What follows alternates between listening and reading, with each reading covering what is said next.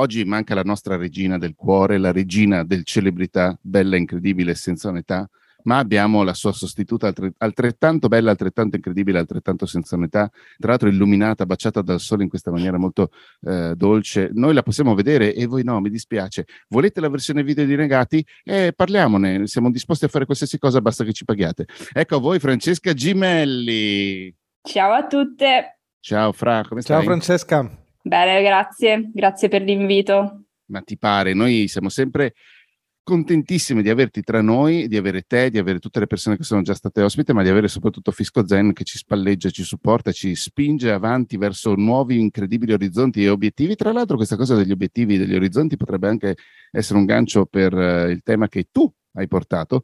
Eh, poi raccontiamo quella cosa molto divertente che Andrea eh, ha riso molto quando ha sentito.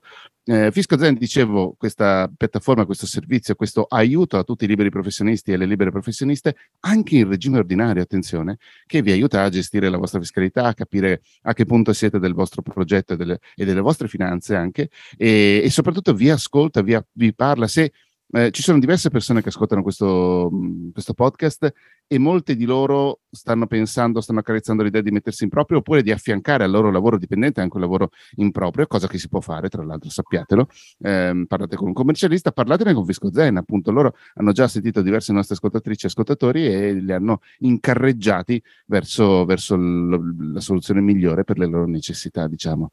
Così come forse la soluzione migliore per le vostre... Ah, se andate nel link che vi metteremo nelle note della puntata avrete anche un, un cospicuo sconto sul primo anno di, di servizio che sottoscriverete parlate con loro prima di sottoscrivere il servizio, perché comunque vi ascoltano e vi rispondono prima, sotto, prima che paghiate. Ehm, orizzonti, obiettivi, la mia idea era fra, visto che vieni ospite, parli, cioè, tira fuori tu un obiettivo. Andrea, hai riso molto? cosa, sì. Ho riso molto perché la cosa bella è stata, Matteo a un certo punto ho un'idea. Dice, fermi tutti, fermi tutti, ho un'idea per la puntata. E noi contentissimi perché ci, av- ci avrebbe tolto le castagne dal fuoco. E Matteo dice, l'idea è, Francesca, visto che sei l'ospite, pensaci tu.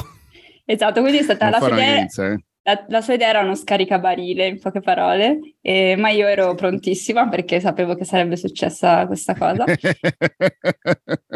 e, Mica un caso che sei la supplente ufficiale, scusa. Eh. E, e, quindi eh. ci avevo già, già, vagamente pensato perché sapevo, sapevo che io avrei dovuto avere questo onere perché non mi avete mai invitato dicendomi fra, tu non devi fare niente. Rilassati. Rilassati, dici solo la tua, cosa ne pensi su questo argomento? Scusami, fra, volevo Volevo ricordarti che l'ultima volta che sei venuta ospite eh, avevi un foglio con 812, anzi, visto che manca Valentina, dirò la cosa che dice sempre lei, con 102 argomenti eh, pronti per essere sviscerati. Eh, quindi, insomma, Perché vi conosco.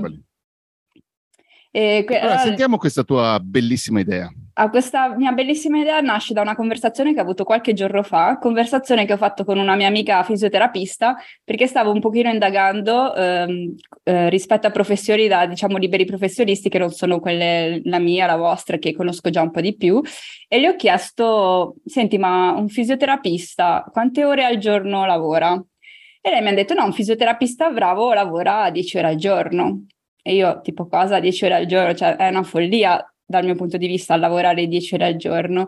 Tra l'altro 10 ore al giorno dal lunedì al venerdì più anche i sabati mattina e lei fa, eh, ma d'altronde se tu hai tanti pazienti che ti chiedono di essere visitati, cosa fai? Gli dici di no? Ripeti i giorni, scusami, dal, dal, dal lunedì, lunedì, al, dal lunedì al venerdì e anche il sabato, magari il sabato non tutto il giorno, ma diciamo che in genere dei fisioterapisti che hanno tanto lavoro, il sabato mattina lavorano di sicuro, a volte credo mm-hmm. anche il sabato pomeriggio, quindi un quantitativo di ore di lavoro dal mio punto di vista assolutamente spropositato, e, mh, però la cosa che mi ha colpito di questa conversazione è stata la sua reazione che ha detto scusami ma perché se un paziente ti, di, ti chiede di essere visitato, ma anche nuovi pazienti, no? non parlo solo dei pazienti che già segui, cosa fai? Gli dici di no, cioè nessuno gli dice di no e questa cosa mi ha, mi ha estremamente colpito dato che invece spesso qua il mantra è stato no, un ehm, bisogna non, imparare a dire lavorare, di no. questo è il mantra di organizzazione. no, bisogna anche imparare a un certo punto a dire di no, però in realtà questo tipo di attitudine in realtà non l'ho riscontrato solo in lei, per esempio anche amiche e amici illustratori che tendono molto a fare questo ragionamento, cioè più lavoro mi viene richiesto, più io sono disponibile a farlo e quello a cui piuttosto rinuncerò sono, sono le ore di sonno. E mi chiedevo cosa, cosa ne pensate voi di questa di questo modo, insomma, di vivere il lavoro, il rapporto con, con i clienti e del a un cliente non devi assolutamente dire, dire di no. Matteo, vai tu. vai tu, vado io. Allora, vai tu, vai sul, assolutamente dire di no ehm, come ai clienti. Eh, questa è una cosa che avevo detto in qualche puntata, la, la, la ripeto perché è sempre divertente. Prima ancora di iniziare l'attività, ero in vacanza ad agosto, a luglio, non mi ricordo, con mia amorosa eravamo a Rovereto, a Bolzano, non mi ricordo, nel, nel giardino di Sissi, molto bello tra l'altro. Ricevo questa telefonata da un possibile cliente che sapevo che avrebbe potuto arrivare come telefonata perché un'amica che aveva lavorato con lui mi aveva detto guarda che gli ho dato vuole fare un podcast gli ho dato il tuo numero. Ah perfetto grazie mille. Eh, e mi chiama e la prima cosa che gli dico ah grazie mille per avermi chiamato. Ehm, in questo momento però sono in vacanza non posso parlare ci vogliamo sentire tra una settimana quando torno? Ah sì sì scusami ciao ciao ciao metto giù mia amorosa con due occhi così e fa ma come gli hai messo giù cioè scusa ho, eh, ho capito puntare a una corretta organizzazione e, e, e bilancio di eh, equilibrio, scusatemi, vita e lavoro. Ma cazzo, devi ancora iniziare? Ascoltalo quantomeno. Ho detto no, scusa, non voglio iniziare con il piede sbagliato perché poi così bla bla bla. E, ehm, e quindi da un lato questa è la mia filosofia, cioè tanti no, volentieri.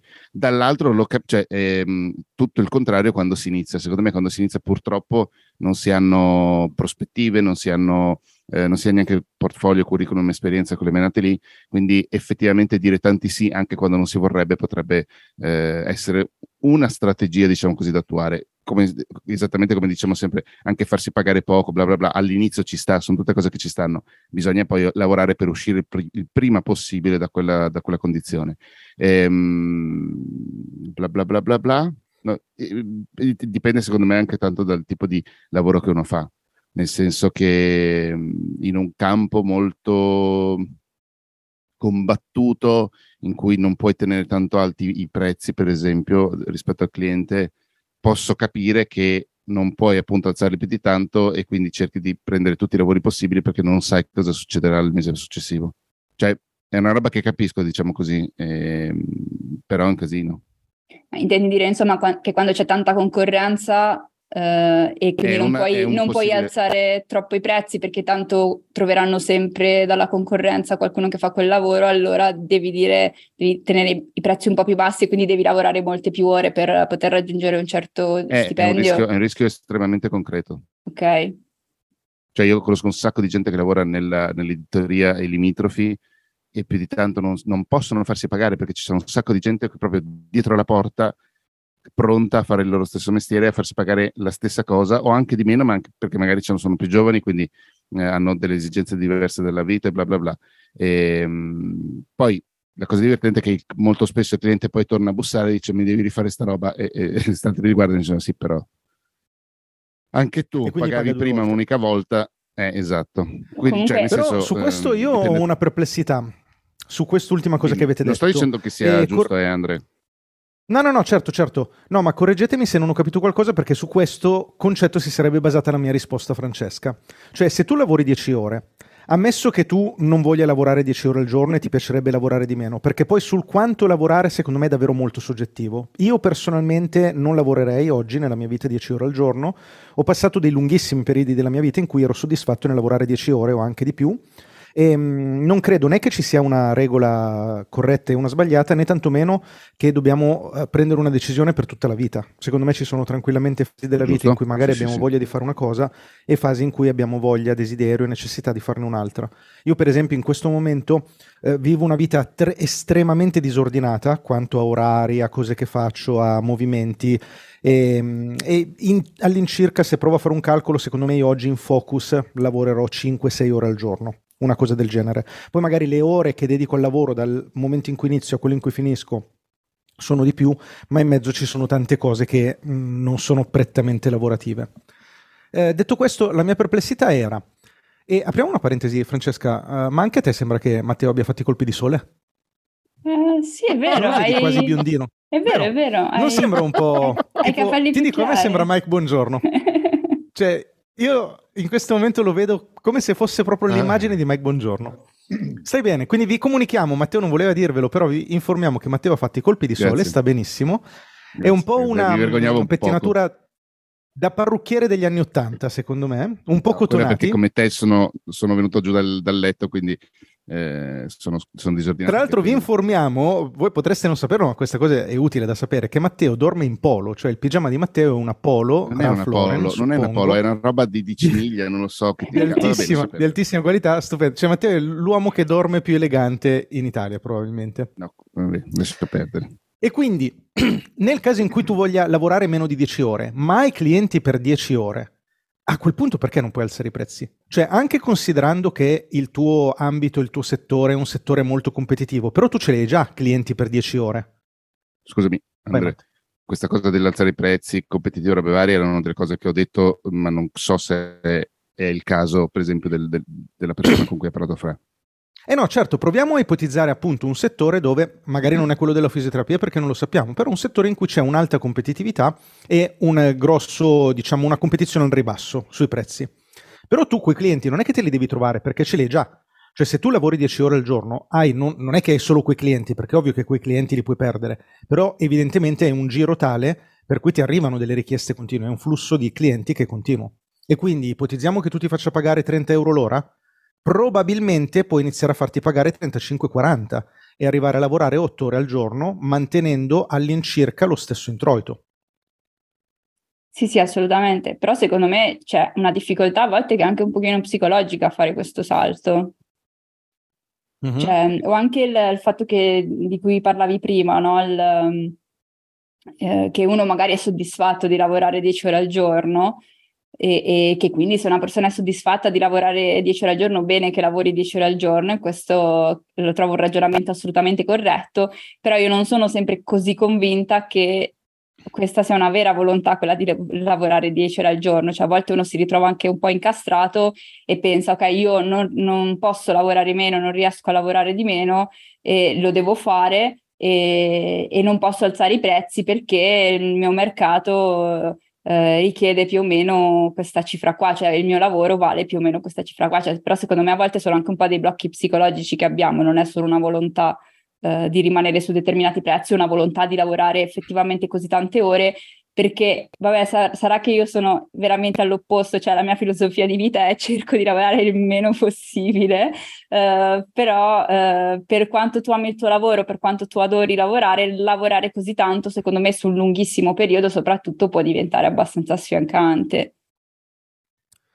Come um, ho sempre detto da Andre tra l'altro. Matteo mi sgrida perché sosteneva che lavoro po' troppo, adesso diciamo che non c'è più pericolo. Non lo so. allora, eh, sai cosa? Io tendo sempre a, uh, a, ad avere delle perplessità quando ci diamo delle regole su queste cose, per cui sono d'accordo con te, cioè nel momento in cui ci diciamo um, bisogna stare attenti perché a volte non lavoriamo troppo perché quella cosa ci serve o ci fa bene, ma lo facciamo perché siamo entrati in delle trappole psicologiche, secondo me quel ragionamento è giusto. Quando passiamo il messaggio bisogna lavorare X, quindi non bisogna esagerare, 10 ore è troppo. Secondo me quello è sbagliato più proprio filosoficamente, nel senso che io sono d'accordo con te, se faccio una statistica delle persone che conosco, lavorare 10 ore probabilmente è troppo per tutte quelle che ho in mente, ma mh, così non rischierei di, di, elevarla a regola questa cosa. Se io penso alla mia vita eh, e ripenso a me quando lavoravo 10 ore, o anche di più, io ho lavorato, cioè ci sono stati periodi della mia vita, quando ero in casa di riposo, che io uscivo alle 7-8 del mattino e tornavo alle 10 di sera a casa. E infatti poi ti sei licenziato. Eh, certamente che mi sono licenziato. Sicuramente perché per me non era, non, era non era, la cosa giusta, ma oggi non mi dico, ah cavoli, tornassi indietro non lo rifarei. In quel momento della mia vita è stato utile così. Nel mio caso quella roba così estrema sono stati 3-4 anni della mia vita che mi hanno fatto imparare un sacco di cose, mi hanno fatto guadagnare dei soldi che poi ho messo da parte per potermi licenziare e andava bene così. Ma anche dopo, nel mio lavoro su YouTube, stessa cosa.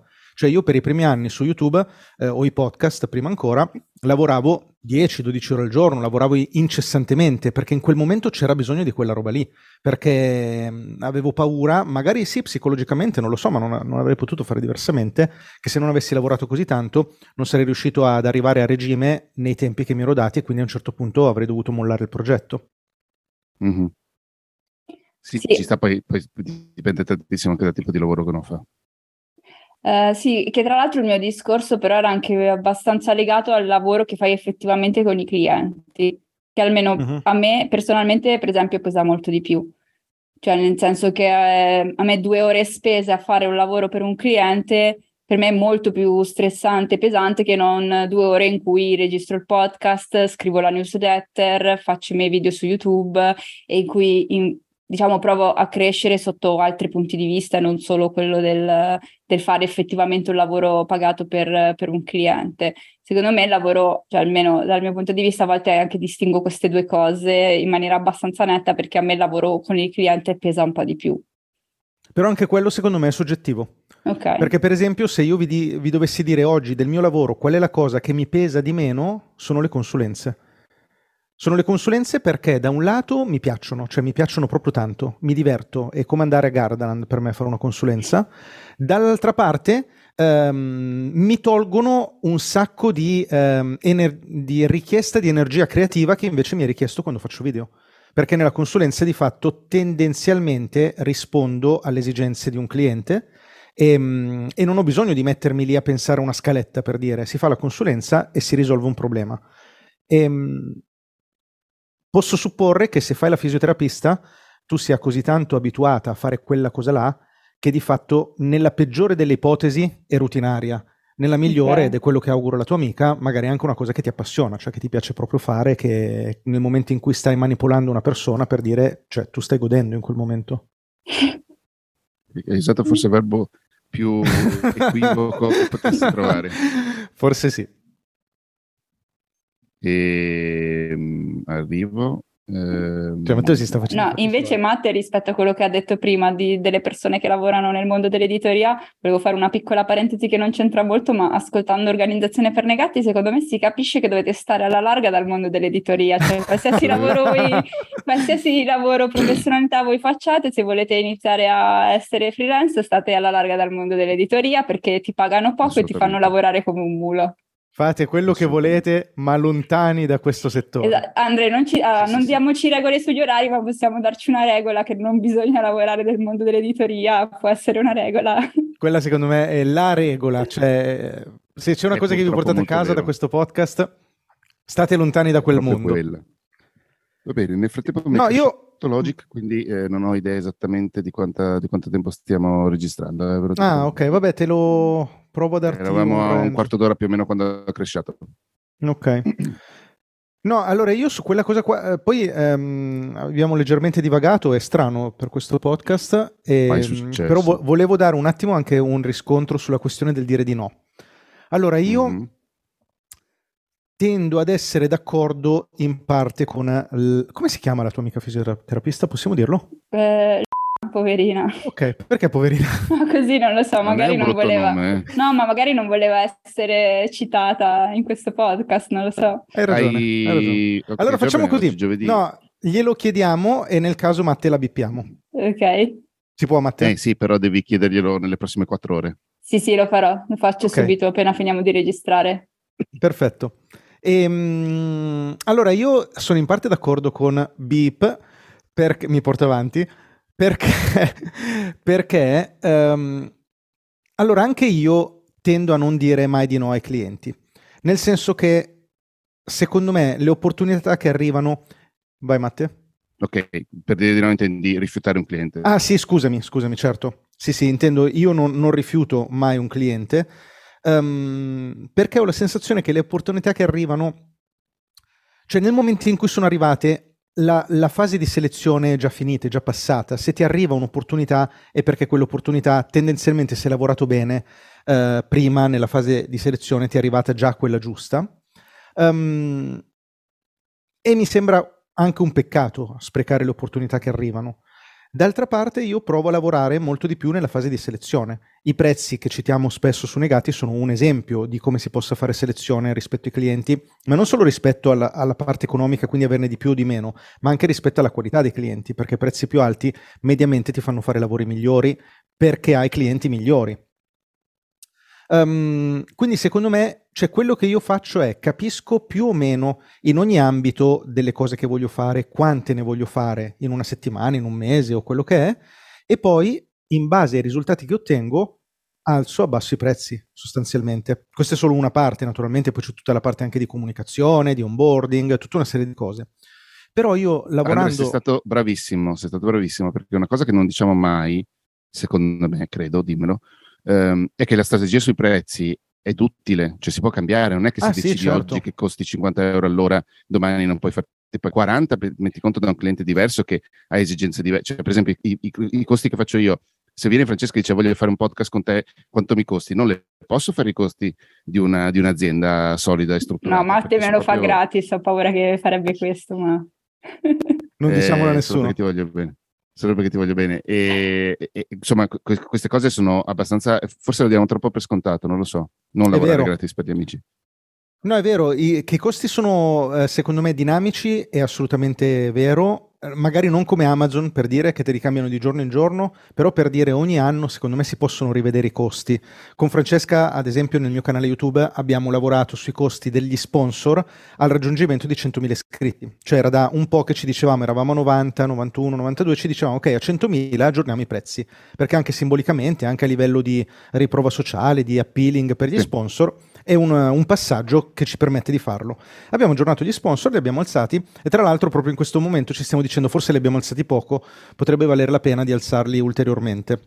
Alza, alza, alza. E io sul mio lavoro, però non in generale, ma sul mio lavoro non sono d'accordo invece sul differenziare i prezzi in base al progetto, ma perché io lavoro in maniera diversa, cioè io non faccio progetti differenziati in base al cliente e tendenzialmente ho quelle quattro cose che faccio più o meno in maniera, in maniera, standard, quindi quella cosa non la farei, su di me intendo, però capisco che si possono fare dei ragionamenti preventivi anche in base a quello. L'altra cosa che volevo dire però dell'onboarding è che il rischio che io ci vedo nel dire di no, e con il dire di no intendiamo sempre rifiutare il cliente, eh, è che se non lo facciamo tramite una selezione che sia un pochino più oggettiva, poi ci facciamo guidare dall'emotività e credo che in questo ambito Uh, le scelte emotive non siano proprio le migliori. Cioè, un po' come negli investimenti. Io non ho mai investito in vita mia, non è una cosa che mi attira, però sapete che mi interessa un po' di tutto e so che negli, inter- negli um, investimenti è molto importante trovare dei sistemi per investire che tolgano tutta la parte emotiva dalla scelta, quindi avere delle regole o addirittura dei software che facciano le cose in base a regole preimpostate. E secondo me un approccio simile anche se più flessibile, si può usare anche nella scelta dei clienti. Cioè, una volta che tu hai messo un piano che ti permette di selezionare il numero giusto di clienti, a quel punto tendenzialmente ti prendi quello che arriva. Però Andrea, scusami, tu stesso avevi raccontato questa scena, includendo Francesca, eh, di quando avete detto di no di fatto a un cliente, perché ti eri reso conto, vi eravate resi conto che non c'era storia lì. Infatti, allora, da un lato, quel Infatti, cliente. Ci stiamo lavorando, ma come? Infatti, non solo ci stiamo lavorando, è il esatto. nostro cliente preferito. No, però Um, ora che ci pensi, allora, da un lato ti dico hai ragione, e ci sono le eccezioni alle regole. Cioè, secondo me è vero che l'emotività la dobbiamo mettere da parte, ma d'altra parte le nostre emozioni sono importanti e se un cliente, come dicevamo proprio in quella puntata, ci dà delle emozioni e sensazioni negative, a quel punto non c'è nulla di male a dire di no e a scartarlo. Ma è anche vero che quel cliente era proprio uno dei rari casi in cui il cliente non arrivava dal processo di selezione di Andrea Ciraulo. Perché in quel caso il cliente arrivava dal passaparola che non è il modo in cui io prendo i clienti. Sostanzialmente, per farvi capire, quel cliente arrivava tramite un altro creator che gli aveva suggerito di rivolgersi a noi. Ma Vole- probabilmente una... voleva liberarsene. Abbiamo avuto questo sospetto sì, con sì, Francesca. abbiamo, abbiamo temuto questa cosa. È possibile, non lo escludo. Un saluto all'amico creator che mi ha passato questo preziosissimo cliente che ringrazio. Però non è arrivato dal mio processo ed effettivamente Ora, non è che da, una, da, un evento si possa trarre una regola, però in quel caso è andato storto. È la ragione per cui io non lavoro quasi mai per il passaparola. Cioè, è molto raro che eh, qualcuno mi dica, che ne so io, eh, c'è il mio amico che vuole fare il canale, ha bisogno di uno che lo aiuti, te lo mando. Io gli dico no, non gli dai il mio contatto, gli dai il mio canale YouTube. Se un tuo amico vuole fare roba su internet, Andrea Ciraulo su YouTube si segue tutti i miei video, ci metterà qualche mese nella migliore delle ipotesi e poi se proprio gli piacciono mi contatta per una consulenza. Perché se mi arriva a freddo, mm, sì. quel cliente lì, uno me lo brucio. Me lo brucio perché vede dei prezzi molto alti e si dice ma perché devo darne tot a lui e non un quarto a quell'altro che mi promette le stesse cose. E due, non sappiamo se condividiamo gli stessi valori.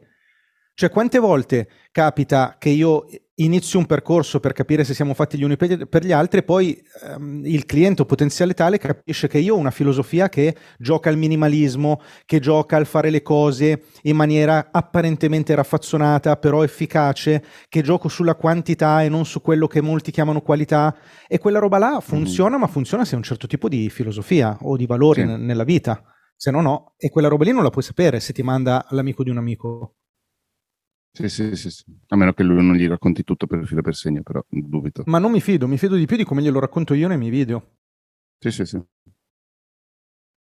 Basta. Arrivederci. Ah, Questo è stato organizzato. No, no, mancano ancora almeno quattro, almeno quattro minuti mancano. Hai detto che hai perso il conto del tempo, l'hai recuperato? Eh, l'ho ricostruito da quando è cresciuto. No, Matteo è il timer interiore. Eh, guarda, tra l'altro ce l'hai tu il timer sulla scrivania, non potevi farlo partire. Eh, non ci ho pensato. Eh, raga, siamo troppo efficienti e troppo veloci, avete già risposto a tutte le mie domande. No, invece scusami, tu come la... Perché per esempio una questione che secondo me è molto importante sono invece gli orari di lavoro e la loro percezione da parte del cliente. Cioè io la sera, mail di lavoro, a meno che non si... cioè nel senso ci sono dei clienti con cui lavoro da due o tre anni, per esempio, con i quali può succedere di scambiarsi un messaggio, una cosa, ah, CP mi sono dimenticato di farti sta roba, te la faccio domani, per esempio, non lo so. Eh, e quello è un discorso, ma tendenzialmente dopo una certa ora non mi dovete rompere i coglioni, se anche mi scrivete vi rispondo domani. No, no, quello assolutamente. Io questa cosa ce l'ho veramente, cioè, più che come regola, cioè io non gli apro proprio i messaggi come legge, dopo... Come legge. Sì, dopo una certa, una certa, ora i messaggi non li apro, poi c'è da dire che io non ho la condivisione delle mail sul cellulare, cioè io ah. dal cellulare a me non arriva una notifica quando ricevo una mail e quindi mm-hmm. in realtà ho, sulle mail per esempio la mia filosofia è io entro nelle mail nel momento in cui so che ho tempo di leggere le mail, ma non ho trasformato le mail in un sostituto dei messaggi e questo per esempio sì. no, ti, mi, ha, mi, ha, molto salvato rispetto alla mail che ti arrivava a mezzanotte, oddio il sito non funziona, fra cosa, sì. cosa possiamo fare? E, e, poi tendenzialmente, quindi sera assolutamente no, e neanche il weekend, cioè nel senso se una persona mi scrive il weekend, non, cioè io non le rispondo proprio. Uh, a, a, meno appunto di, di, rarissimi casi in cui magari rispondo, ma per tranquillizzare sul fatto che ci penserò il lunedì. Sì, sì, sì, sì. Che mi sembra sì, anche io. Tra l'altro, qui a volte su Negati, come inevitabile che sia in un podcast, tendiamo ad essere molto netti nelle, nelle nostre idee, nei consigli che diamo. Però, per esempio, a me viene in mente che anche io ho un cliente, che è un cliente col quale lavoriamo super bene, col quale c'è una, una stima reciproca altissima e tutto quanto, al quale io, ad esempio, rispondo nei weekend. Se la regola è nei weekend non si lavora o non si risponde o questo è quello che desidero fare io, d'altra parte poi ci sono anche tutte le eccezioni. Io penso a questo cliente col quale c'è un rapporto comunque di flessibilità reciproca, di aiuto reciproco e per il quale mi dico, insomma, mi sembra una persona in questo caso che lavora all'interno dell'azienda, per la quale mi sento anche di contravvenire alle mie regole personali. Sì, allora, se, dal mio punto di vista per me è stato abbastanza importante darmi comunque delle regole all'inizio, anche se abbiamo capito Andre che sei assolutamente contrario, eh, più che darle a me e darle intanto ai clienti perché intanto partiamo così e poi mm. vediamo, cioè sì, vediamo sì, come sì. evolve il nostro rapporto, vediamo, cioè, vediamo che tipo di cliente sei, ad esempio le persone con cui io eh, contro- cioè, vado volentieri più contro le mie regole sono quei clienti che non rompono mai le scatole, cioè io ho una cliente che qualsiasi cosa le faccio mi dice sì va bene, tutto ok, perfetto, quindi se lei una volta mi, mi chiede una cosa io sono già molto predisposta nei suoi confronti perché lei è una persona con cui è estremamente facile lavorare, che non rompe mai le scatole, quindi eh, ovviamente io mi sono predisposta in un modo diverso, però anche con lei all'inizio mi ero data più regole perché non la conoscevo bene e volevo prima capire anche lei come, come lavorava, come era collaborare con lei prima di contravvenire alle regole che mi ero data. Sì, sì. A proposito di orari di lavoro, prima che finisca la puntata, però vi voglio dare questa chicca. È su Reddit. Allora, intanto vi informo che Reddit è diventato il mio social network di riferimento, nonché l'unico che utilizzi davvero, cioè ci passo ormai le ore la sera prima di andare a dormire, è una delle cose più incredibili che l'umanità abbia mai concepito, perché c'è qualsiasi cosa dello scibile umano eh, verticale all'ennesima potenza, Matteo mi dice di stringere, e su Reddit c'è un subreddit che si chiama Anti-Work, dove ci sono questi impallinati completamente matti che fanno la gara a chi si prende più lavori contemporaneamente a tempo pieno, non facendo sapere a tutti i loro datori di lavoro che in realtà hanno tre o quattro lavori, loro li chiamano J1, J2, J3, eccetera, eccetera, Job 1, eccetera, eccetera. Quindi sono dipendenti proprio Sì, in America però, quindi lì c'è un concetto di legame da dipendente molto più free. Eh, ovviamente fanno un working e quindi loro- la loro sfida è avere più lavori possibile, guadagnare più soldi possibile, lavorando per ognuno il meno possibile senza che ognuno di questi lavori sappia dell'esistenza degli altri. Bellissimo. Cioè io li adoro, li adoro, è un, Cioè- è un mondo stupendo. Non l'hai ancora fatto solo perché in Italia sarebbe più complicato. Sì, anche perché ha un po' un sapore di truffa, così dà quel retrogusto, diciamo, non proprio lindo, un po' torbido, però apprezzo l'impegno di queste persone. Io non posso che apprezzare l'impegno. Volevo solo ricordare alle nostre ascoltatrici e ai nostri ascoltatori che Organizzazione per Negati è contraria alle truffe. Ci sentiamo la settimana prossima. Ciao! Ciao. Ciao!